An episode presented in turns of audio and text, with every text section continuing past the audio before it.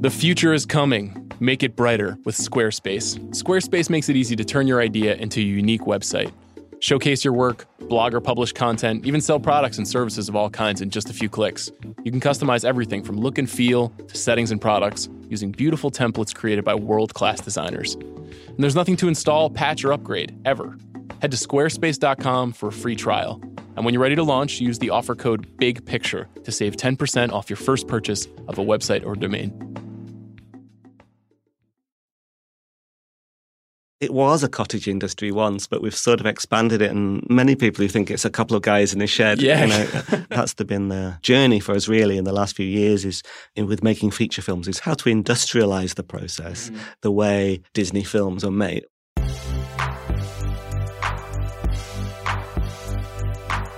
I'm Sean Fennessey, editor-in-chief of The Ringer, and this is The Big Picture, a conversation show with some of the most exciting filmmakers in the world. This podcast is a safe space for animation. Unlike some of my colleagues here at The Ringer, I adore animated movies, especially those made by today's guest, the great British writer-director Nick Park. Park, who is the creator of the beloved Wallace and Gromit, is a master of the stop-motion animation format, which requires meticulous work with clay, patience, and a whole lot of creativity. For his trouble, he's got four Academy Awards. Park has a new movie, an underdog sports comedy about cavemen called Early Man, and he still has a gift for combining the sweet with the absurd. Nick and I talked about the extraordinary time it takes to make one of these movies, why he won't give up stop motion, and the animation studios that intimidate him. Here's Nick Park.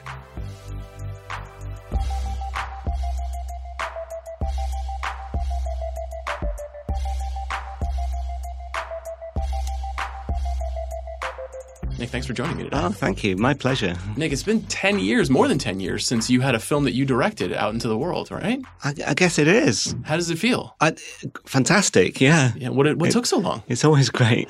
Um, I mean, it's great to just have ideas and then see them become reality and out there. And uh, yeah, uh, what took so long? Um, I wasn't. I wasn't really aware of time passing, to be honest. I really? guess I'm an animator, so...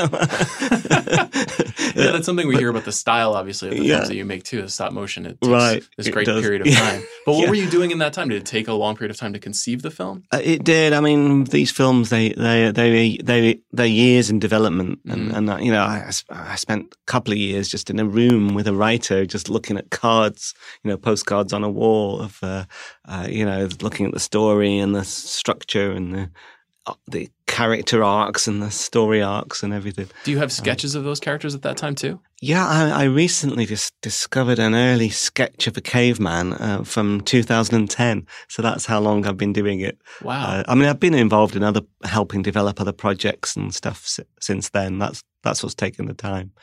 But um, yeah, I mean, um, this one's, well... Uh, I guess it wasn't, I wasn't on it full time to start with, and, and it slowly became a reality as we got the funding and, and the backing for it, and it and it was re, you know green lit, and then it from then on it be, it was it's taken about four or five years what, to actually. Why this story? Why did you decide to do a caveman story? Um, well, I guess um, I've I've had cavemen kind of in my blood for since I was about eleven. I was I was. And it, for me, it seems to lend itself to stop frame animation. You know, the the kind of the rough, the, the hairy earthiness of it all, and the, almost the naive. The, a lot of comedy for me comes from the stop frame, and especially cavemen and women. And um, I was a big fan of Ray Harryhausen films, and I absolutely loved One Million Years B C. I, I couldn't believe it seeing that film when I was eleven of dinosaurs moving around with people and. And I guess it's always been there. And actually that film is the one that made me pick up a, a home movie camera and start making my own movies. Um, you know, I discovered that my mother's home movie camera had a stop frame button on it, like one frame at a time. And so I started make. I was a big dinosaur fan and started making my own dinosaurs out of out of clay and moving them around. And uh, I was also had a love for, for cartoons, so it became, uh, you know, so I started doing funny stuff as well. So dinosaur movies were sort of your, your first films that you were making. Yeah, so this yeah, is a bit of a yeah. full circle moment. It is, and I actually discovered, I think it's under my bed somewhere, I, I made a Super eight film of a, a, a, a caveman and his pet dinosaur, uh, Brontosaurus, called uh, Bongo. Murphy and Bongo, it was called, my my first ever duo. Wow, so this has literally been living inside you for decades. Yeah, yeah. So I've, I've kind of remade that base. That's incredible. And I feel like the first shot of the movie is a, like a direct Ray Harryhausen mm. tribute, right? The mm. two dinosaurs kind of going yes. at it. It feels like yeah. it's out of one of his films. Yeah, and we actually, as a tribute to, to Ray, we named one of the dinosaurs Ray and the other one Harry. That's uh, great. Uh, but yeah, that opening sequence is very much a tribute, you know, very much a nod to Ray Harryhausen, the great man. Man. And we even put a bit of, it's really strange to be shooting on digital cameras, which is immaculate. And then you have to degrade the film uh, and give it a bit of sparkle and a bit of grain to make it look like it was shot in the nineteen sixty-eight or nineteen sixty-nine. Yeah, that's fascinating because um, um, obviously yeah. in your early films are all shot on film and they have that, they do have yeah. that, that natural grain, right? Yeah, that, that's right. Yeah, anything shot. I mean, we've been shooting on digital cameras since uh, Curse of the Were-Rabbit was shot on film. And then we, Matter of Loaf and Death, the, uh, another Wallace and Gromit short, we shot that on digital digital cameras. Do you have a preference? Uh, well, we, we approached it with a little bit of caution because um, we kind of waited till the technology was right. And But even jumping across was... You have to make lots of adjustments, and the, you know, the D P, um, you know, he had to change. We had to, even in the art direction, we had to change the color of the wallpaper slightly in Wallace and Gromit, because so it didn't kind of sing out too too vividly and um, that kind of thing. But but now the technology is more. I think it's more and more adjusted. Um, is there anything that you miss about some of the more, pardon the pun, like primitive techniques that you had earlier in your career? um, well. I mean, it, in a way, we're still doing it. In a way, in the primitive, mm-hmm. you know, you know, early man is very much the, the old stop frame technique, and and most of the um, the principal animation is actually using stop frame and, and clay wherever we can. Um, which but is you very do have expressive. The use of some digital. That's right. We've we've all the way through. We've adapted or adopted uh, digital technology uh, where it helps us, where it makes the animation a bit quicker. Or, uh, f- for example, um, the, there's a lot of running around in the movie and people jumping through the air. For example, in a football game. Um, so in the olden days, we used to use wires, thin wires, or fishing line. But then you'd have to. Um, position it. It took the animator a while to position it so that it didn't reflect the light. Uh, nowadays, we don't think about that. We have a, like a big bendy rig behind the character that lifts the character off the ground frame by frame. Uh, and then we just paint that out afterwards. Oh, incredible. So, uh, yeah, so you don't have to worry about it. So it makes the animation quicker, but it's the same technique. What about writing the stories? Does it, is it easier for you to write now because you feel like nothing is in your way? There's, there's a lot more you can achieve? Um, no, no, it's not easier it, it, in in anything. It's the writing remains the hardest thing because it's, uh, uh, especially in a feature film, because it's uh, uh, telling a story that has to have all the right points, you know, all the right structure and junctures, and uh, you know, so that it remains compelling and entertaining throughout the whole eighty, ninety minutes, and, and that's a, that's a massive challenge. Was it difficult for you to have a story that is not mm. sort of part of this native environment that you've been working in with Wallace and Gromit, and the way that that expanded mm. over the years too? Yeah, that was a it was a very, very big challenge to be creating an entirely new world, but at the same time, that's what's it that's what's interesting and exciting and and uh, inviting about it as well. Um, it would have been easier in some ways if I'd have made a, another Wallace and Gromit movie. Yeah. But um, one of the biggest challenges is is is establishing brand new characters in a brand new world, and because you have to do so much in the opening twenty minutes to kind of get people kind of zoned in on these new characters. How much research are you doing for a story about prehistoric times? Is it important that something like this mm. that is as lighthearted and fun be mm. accurate? like, like I was thinking about this because yeah. you have the, these two worlds yes. colliding, literally, like so sort of a right. Stone Age and a Bronze Age yes. are yes. colliding in the story. But I, I, I, as I was watching, mm. I was like, is this, is there an element of accuracy to what's happening here? Well, I think there is truth in it, yeah. but it's not at all accurate, mm-hmm. if, if that can be true. Um, I think it's, yeah, I didn't really, be, I did actually look into the I did learn a lot about the Stone Age and the Bronze Age. I didn't realize the Bronze Age lasted so long. Mm-hmm. It's a few thousand years. Um, but um, I, once I got the uh, the basic information, I, I a lot of the reference in the film is to other movies, not to not so much to accuracy mm-hmm. uh, and scientific accuracy uh, or historical, for that matter. I could have set out to make just a prehistoric adventure comedy, but for me, I, I'm always looking for that quirky angle, and I feel like that's been covered so well anyway uh, in animation. So it was the football, or you know what. Uh, I think you call soccer here. We call yeah. it soccer, yes yeah. we do. I'm sorry, yeah. I'm getting it wrong. Right. yeah. Um, but yeah, it was the. It's kind of about the invention of soccer and um, and how this bunch of cavemen who uh, over overpowered by the Bronze Age can no longer fight with their old stone tools and and weapons, and so they have to. The only way they can win their valley back is to is to play soccer. You must be a soccer fan. I'm not a I'm not a fan of soccer at all. Really? No. no. So how did you land on this? I, I didn't. Well, I've I didn't grow up in a in a soccer fan family. I, I always supported my home team. Mm-hmm. I always had a bag with Preston North End on on it, which is my local team, and um, so I was a nominal supporter. But I do actually get excited about the game. I love the World Cup and, mm-hmm. and get very excited. I wish America had got through. To uh, I do as well. It's a painful. How dare you bring it up here? I'm sorry. It would You'll have made be there and we won't. It would have made my job easier as well. yeah, no, that's true. But still, the sport has, has grown in yeah. profile huge here over the last yeah. ten years. Sure, yeah, yeah. But, but was it hard for you then, as not like a hardcore fan, to make this the centerpiece of the story that you're telling? Yeah, well, I, I always feel I'm I'm an outsider, so I've got an outsider's view on the game. So it's not primarily a game for soccer fans mm-hmm. at all, or sports fans at all. It's uh, it's primarily uh, a, a you know a comedy adventure with cavemen. But soccer was just the quirky angle that I found very early on that made the whole idea different. And it really works. It does have the spirit of a sports movie you know, oh, in a right, great way. Thanks. You know, like I said earlier in the show, we. It, we know mm. that it takes a long time mm. to make these films. Mm. You know, that's something that I, you must get asked mm. about all the time. But how long does it take specifically to make Early Man from start to finish? Yeah, well, the actual filming takes about eighteen months, mm-hmm. but that's like the final part of the process. Uh, about eighteen months to two years to actually do the animation. Uh, but before that, we're, we're storyboarding and designing characters and sets and everything. And uh, before that, we're writing and um, developing the story. So all in all, four or five years for the whole movie. Unbelievable. Yeah. Is there yeah. ever a time where you're like, I've run out of patience and I can't yeah. do this? Do you, do you ever? yeah, it's uh, you do. You get tired. It's it's it's a sorry, I shouldn't say that because it's it's a very thrilling process as well, and I feel so privileged to be able to preside over such a. You have an idea and then bring it through to realization on the screen, and um, I guess what really motivates me is the the gags and the comedy of it all. Uh, I couldn't make a serious feature film.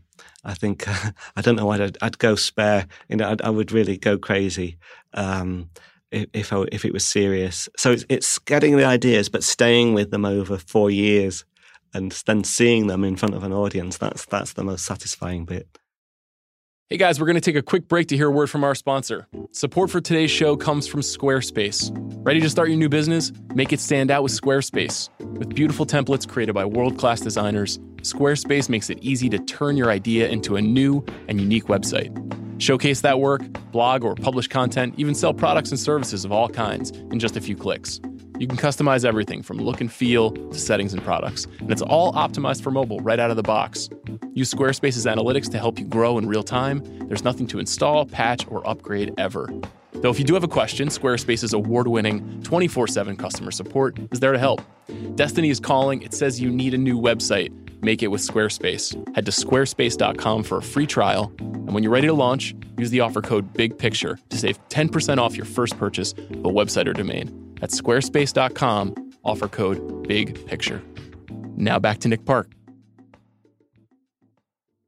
I read that you have thirty-five to forty animators working across forty sets on the film. Mm. So what exactly does a director of a stop motion animation film do? What what exactly are you doing with that many people in your stead? Yeah, you kind of you are sort of um, overseeing a lot of people, and um, I, I kind of uh, while directing it alone, you know, I have two animation directors and people below me who then feed stuff to animators and and brief animators in more detail. Um, and there was a whole, you know, there's one hundred fifty people or so working on it who are you know, as you say, like forty animators, uh, a whole whole groups of different specialists and model making, set building, you know, and all the usual editing and lighting and camera crew, and and we're, we're filming on thirty-five sets at the same time at any one point. So we're filming all these different scenes at the same time. So it's a lot to to look after. Do you um, have to approve everything? I mean, uh, how, how yeah, do you do? Yeah, there's one um, director friend of mine who who said it's like being pecked by a hundred chickens a day, all day long. And because um, one and one minute I can be in some meeting about the story and how the, you know you know some problem with the structure and uh, how we're going to solve this problem, and next minute, twenty minutes later, I'm in a meeting where they want to know what kind of what color of grass it is on the football field, or what, how long do you want the grass? Or, yeah, everything has been decided by somebody. Um, everything's been created and. Uh, What if something doesn't work? Do you have the flexibility to change it? I feel like there must be so much work that goes into the pre-production of the of the story. Absolutely, and um, as soon as we've got scenes that are pretty solid, we start storyboarding, and the storyboards help to inform everybody. So the the storyboards are fairly detailed, mm-hmm. and uh, you know, so that helps the art department to know what to build and the. Um, what to plan, what how much studio space we need for that set, and. You know, and how many effects do we need so that we can, all the digital people can start working, and the storyboard acts as a kind of Bible for everybody to go by. When I think of mm-hmm. you, and this is mostly because I'm ignorant, I mm-hmm. think of literally you moving Wallace around and, and actually mm-hmm. animating those films by yourself. Now, yeah. Yeah. that's not, I, that's obviously not what happens anymore, but are, are there times yes. still when you're doing sort of the, the handmade work where you're in the nitty gritty of it? Yeah, yeah, that's right. A lot, a lot, I've met many people who think it's a couple of guys in a shed. Yeah. You know? uh, but it's, yeah, it, it, it, what, it was a cottage industry once, but we've sort of expanded it and had, that's the, been the, the big, um, you know, sort of uh, journey for us really in the last few years is, is, is with making feature films is how to, how to industrialize the process, mm-hmm. the way, you know, Disney films are made, or, you know, Pixar film, if that's not too crude a term to to industrialize, because it's still, you know, these films are very personal, and, and our challenge is to to keep it personal, to keep a voice, a single voice and a style, um, and have everybody working in that same style, um, so that it looks like it's been made by a couple of people in a shed. Um, yeah, but it is not. That's what you're but saying. But it's not, yeah. Um, so we found lots of ways to to make the the technique. I mean, I, I, I we did start out, I was doing either... Yeah, on the first film, Grand Day Out, I did do about ninety percent of the animation. Uh, Wrong Trousers, uh, me and Steve Box did all the animation, and then then it grew and grew from there to seven of us to, on a feature film, you know, as you say, there would be thirty-five, forty animators. Did you, when did you know that you wanted to, to quote, you industrialize the process, that you wanted to make it mm. expansive? You know, you've worked with um, mm. Peter Lord for a long time, as yes. a producer. Did you did you guys have a plan to say we're going to make Wallace and Gromit features? We're going to make Chicken Run. Did you know that it was going to keep growing in that way? Uh, no, no. It's been a constant kind of um, constant expanding journey. Really, we haven't. We've never really had a plan. I don't think. I don't think Pete and Pete Lord and Dave Sproxton, who founded the studio, they. I think it's just we've just gone from one thing to another as as our instincts, you know, uh, have have led us and. Um, We, you know, we made shorts for many years, and we were approached about doing features. Um, I remember Disney approached us at first about doing a feature back in the early nineties, but we, we always felt we were not ready. Like the whole, the idea of going from half hour to a whole one and a half hours was just too big, and, mm-hmm. and we we didn't know how we could gather the expertise to to enable that to happen. And and how would our stuff stand up on the big screen? We were worried about all that kind of thing. And uh, I what, guess... What changed then? Well, I guess a lot of our generation were making short films, and, you know, Pixar were doing short films in their early days. And we all sort of knew each other at festivals. And um, and then we saw uh, Henry Selick's film, you know, the Tim Burton... Nightmare Before Nightmare Christmas. Nightmare Before Christmas. Yes. Uh, and that was like a wow, you can do this, and um, and how how have they done that? So that was a challenge for us, and we had no experience at creating the stories, the kind of story it would take to you know, to to have a, a you know, just a story that remains compelling and for for that long. I I was wondering, what is it like to know that you probably will only be able to make maybe half as much of the films or the work as, mm. say, an animator working in a digital format, maybe even less than half, mm. you know, across your career. Mm. Is, is that, is there like any frustration or sadness about that? Or are you content to say, this is the style mm. that I love and this is the work yes. that I'll be able to make out of it? Right. Yeah. Um, I mean, uh, yeah, uh, there is, it's very daunting, you know, when you're working on a full length feature and, and you, it's, uh, I have so many ideas. I, I would love to be able to get them out there quicker. And, mm-hmm. Um, you kind of accept that this is the time it takes. Um, but it, strangely enough, though, I, you know, talking to guys at DreamWorks or Pixar, the the, the length it takes to make a full-length feature film is about the same. Mm-hmm. Uh, I guess it uh, there are quicker ways of doing everything, but um, but I, it's really because it's not even a choice for me. I, I just love the clay. I, I love what comes from the clay. It's, it's like the way Gromit was created. I, it didn't happen on a computer screen. It was it was it was because I had the clay model. I was I was going to make him have a mouth, and, and I was going to sculpt a mouth every frame and have him speak a little like Scooby Doo or something. And um and I, I found I could only move his brow, and, and it was just through tweaking his brow. Uh, practically, that that his his character came about, and his character was born out of that that sort of nuance and very small kind of observational kind of human behavior that I, that I could, I found I could create, and uh, he didn't need a voice anymore. So, and I feel like there's uh, a humor that comes out of the clay itself, and a and a certain charm. So, for me, it's part and parcel of the whole thing. Um, uh, In one, in the, on the one hand, we we say it's like uh, it's the story that matters most. It doesn't matter what the medium is. It's as long as you have a good story and good characters. But I think there is something that comes out of the actual medium here. Yeah, they're bound together yeah. for you. Yeah, they are. Yeah. They are, and and that's why I, I felt Cavemen really suits this medium as well, because there's something a bit naive and a bit earthy that comes out of the clay. And yeah. So since it takes four, five, six years to work on films like this, how do you decide mm. when to start the next thing? And how do you decide what that is? Um, yeah, it's a good question. Yeah. Um, it is funny how when you're working on one thing, you it sparks other other ideas. Mm-hmm. And so it seems a continuous process. I've always had one idea while working on.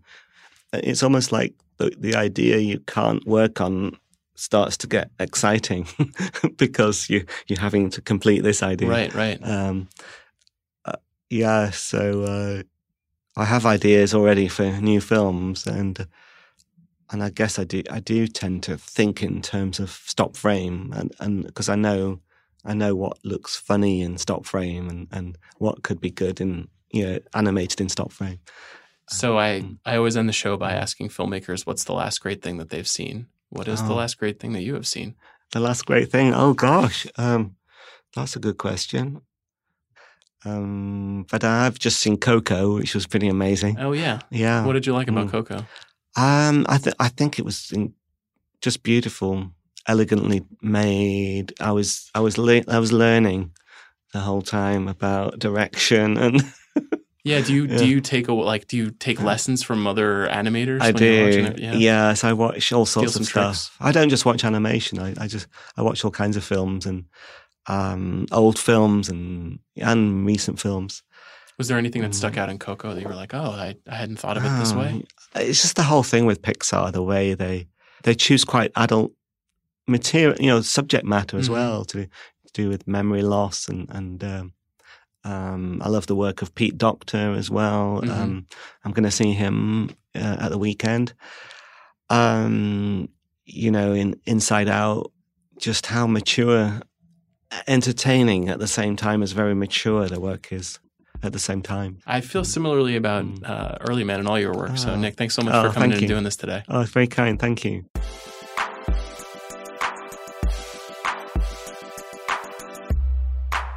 Thanks again for listening to today's show. On Monday, I'll be back with a new episode, a conversation with Yancey Ford, whose incredible film Strong Island is nominated for Best Documentary at the Oscars and is streaming on Netflix right now, so check that out.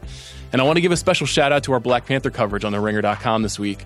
I wrote about the film for the site, as did Micah Peters, K. Austin Collins, Rob Harvilla, Andrew Garadaro, many more. And my pals at Binge Mode took a deep dive into the Marvel Cinematic Universe this week, so please check that out and check back here on Monday for a new episode of The Big Picture.